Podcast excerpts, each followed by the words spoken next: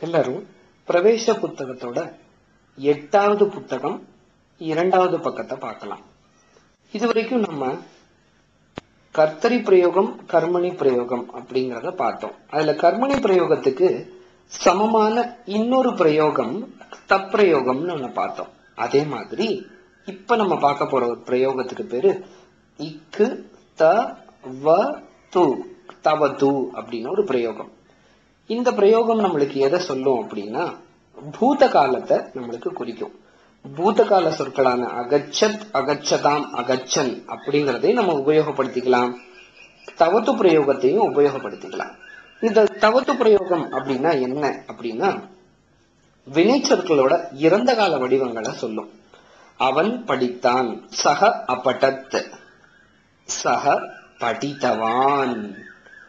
சா படித்தவதி தத்து படித்தவத் சக கதவான் அவன் சென்றான் சா கதவதி அவள் சென்றாள் தத்து கதவத் அது சென்றது இந்த ரூபங்களுக்கும் பூதகால ரூபங்களான அகச்சத் அகச்சதாம் அகச்சனுக்கும் என்ன வித்தியாசம்?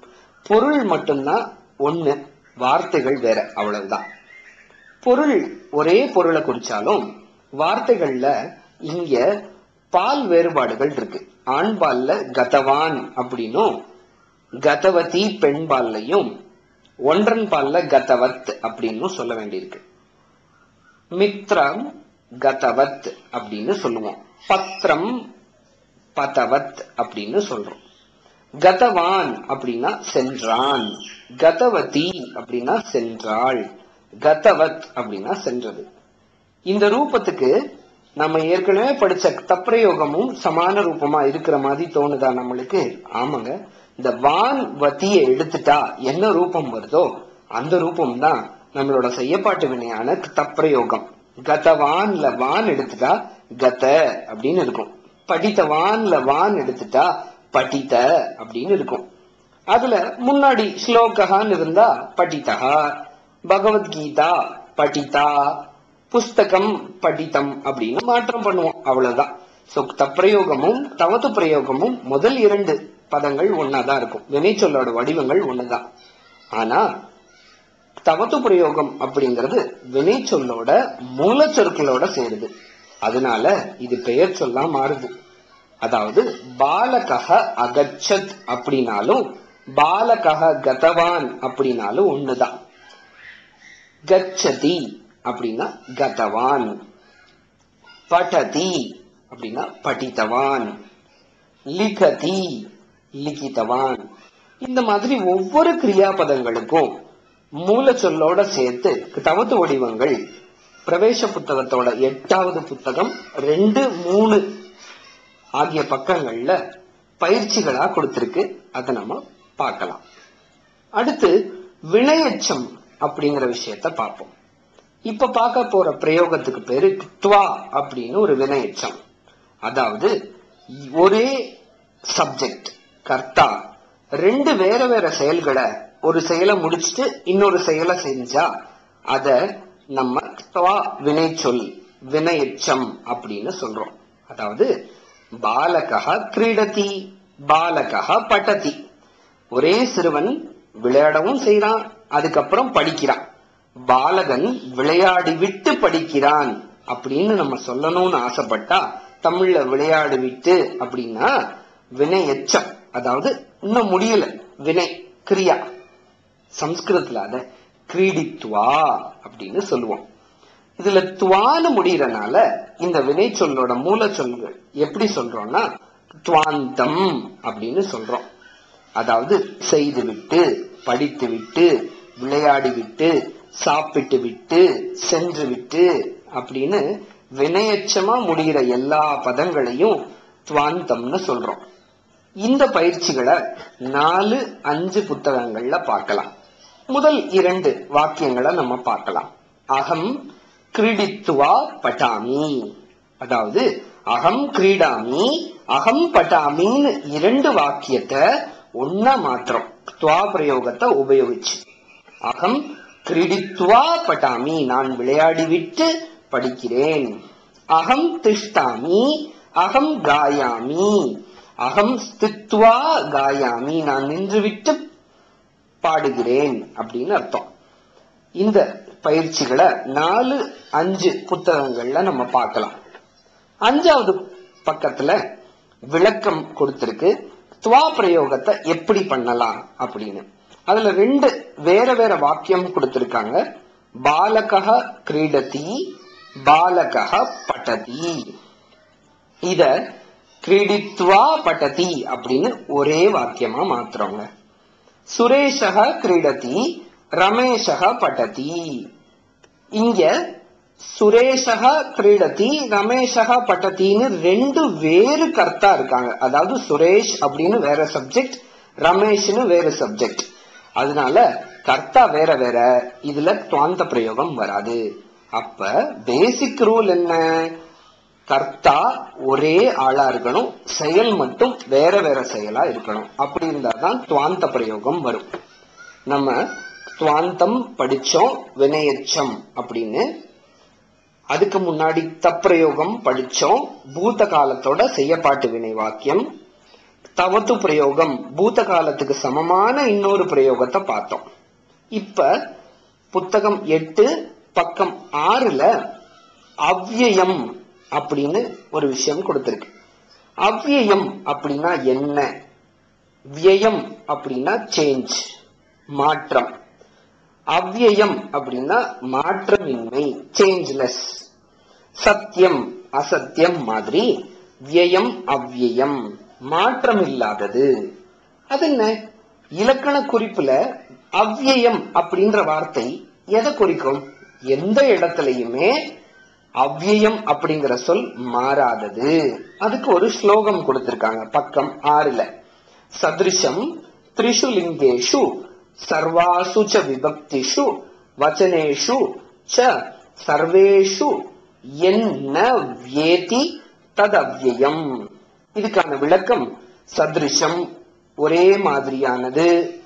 திரிசுலிங்கேஷு மூன்று பால்களிலும் ஆண்பால் பெண்பால் ஒன்றன் பால்களிலும் சர்வாசூச்ச விபக்திஷு எல்லா வேற்றுமை உறுப்புகளிலும் வச்சனேஷு ஒருமை இருமை பன்மை என்ற சர்வாசுச்ச வச்சனேஷு எல்லா வச்சனங்களிலும் எத்து ந என்ன எது இல்லை வேதி மாறாததோ. தது அவ்யயம் அதுவே அவ்யயம் என்று கூறப்படுகிறது. அதாவது லிங்கம் மாத்தினாலோ விபக்தி மாத்தினாலோ வச்சனம் மாத்தினாலோ இந்த வார்த்தை மட்டும் மாறவே மாறாது. அப்படி வார்த்தை கூட இருக்குமா? ஆமா. உதாரணம் அத்திய இன்று. நான் இன்று படிக்கிறேன். நீ இன்று படிக்கிறாய். அவள் இன்று படிப்பாள். நம்ம சப்ஜெக்ட் அப்ப மாத்திருக்கோம். ஆனா இன்று அப்படிங்கிற வார்த்தை மாறவே இல்லை. நான் இன்று காலை படித்தேன். நான் இன்று இப்பொழுது படிக்கிறேன். நான் இன்று இரவு படிப்பேன். இப்ப காலத்தை மாத்திருக்கோம். ஆனாலும் இன்று அப்படிங்கிற வார்த்தை மாறல. சோ வச்சனம் மாத்தினாலோ விபக்தி மாத்தினாலோ லிங்கம் மாத்தினாலோ மாறாம இருக்கிற ஒரு வார்த்தை அவ்வியம் என்று அழைக்கப்படும். இந்த அவ்வியங்களோட வரிசைகள் கலெக்ஷன்ஸ் நம்மளுக்கு ஆறாவது புத்தகத்திலையும் ஏழாவது புத்தகத்திலையும் கொடுத்திருக்கு. அத ஒவ்வொன்னா வாக்கியங்கள்ல அமைச்சு நம்ம படிக்கலாம். இப்ப எல்லாரும் பிரவேசத்தோட ஒன்பதாவது புத்தகத்தை எடுத்துக்கலாம். இரண்டாவது பக்கம் வாக்கியங்கள் அப்படின்னு கொடுத்திருக்காங்க. துவா அப்படின்னு ஒரு பிரயோகம் நம்ம படிச்சோம் இல்லையா? அதே மாதிரியே துமுன் அப்படின்னு ஒரு பிரயோகம். இந்த பிரயோகம் என்ன சொல்லுது அப்படின்னா அதோட விளக்கம் மூன்றாவது பக்கத்துல இருக்கு. ஒன்பதாவது புத்தகம் மூன்றாவது பக்கத்துல இருக்கு. துமுன் அப்படின்னா என்ன அர்த்தம்னா தும் தும் அப்படின்னு முடிவுல சேர்க்கக்கூடிய ஒரு கிரியாபதம் வினை சொல்னு அர்த்தம். உதாரணத்துக்கு சக கந்தும் இச்சதி அவன் செல்ல விரும்புகிறான். கிமர்த்தம் அப்படிங்கிற கேள்விக்கு ஃபார் வாட் பர்பஸ் அப்படிங்கிற கேள்விக்கு தமிழ்ல என்ன பதில் சொல்லுவோம்? அதற்காக அப்படின்னு பதில் சொல்லுவோம் இல்லையா? அதேதான். நாலாம் வேற்றுமையோட சமான ஒரு வாக்கியம் தான் இது. சக கந்தும் இச்சதி அவன் செல்ல விரும்புகிறான். அகம் ஹிமாலயம் கந்தும் இச்சாமி நான் ஹிமாலயம் செல்ல விரும்புகிறேன். கந்தும் படித்தும் படிக்க விரும்புகிறேன். காத்தும் பாடுவதற்கு வந்தித்தும் வணங்குவதற்கு கர்த்தும் செய்வதற்கு திரஷ்டும் பார்ப்பதற்கு எல்லா வார்த்தைகளோட முடிவையும் நம்ம பார்த்தா தும் தும் அப்படின்னு முடியுது. அதனாலதான் இதுக்கு பேரு துமுன் துமுனந்தம் அப்படின்னு சொல்றோம். இதுவும் வினை வினை சொல்லோட மூலத்தோட சேர்க்கிற ஒரு வாக்கியம் தாங்க இதோட பிரயோகங்களை ரெண்டு மூணு ஆகிய பக்கங்கள்ல பார்க்கலாம். எப்படி ரெண்டு வாக்கியத்தை இணைக்கிறதுக்கு துவா அப்படிங்கிற ஒரு பிரயோகத்தை சேர்த்தமோ அதே மாதிரி துமுன் அப்படிங்கிற பிரயோகத்தையும் ரெண்டு வாக்கியத்தை இணைக்கிறதுக்காக சேர்க்கலாம். பிரவேச புத்தகத்தோட நாலாவது பக்கத்தை படிக்கலாம். அதுல நிறைய வாக்கியங்கள் இருக்கு. அந்த வாக்கியங்கள்ல எல்லாமே ஒரே தாத்து கொடுத்திருக்காங்க. ஆனா முதல்ல இருக்கக்கூடிய ஏதோ ஒரு எழுத்து மட்டும் மாறிக்கிட்டே இருக்கு. ஆனா அர்த்தம் பார்த்தா எல்லா வாக்கியத்தோட அர்த்தங்களும் வேற வேற மாதிரி இருக்கு. அப்படின்னா என்ன?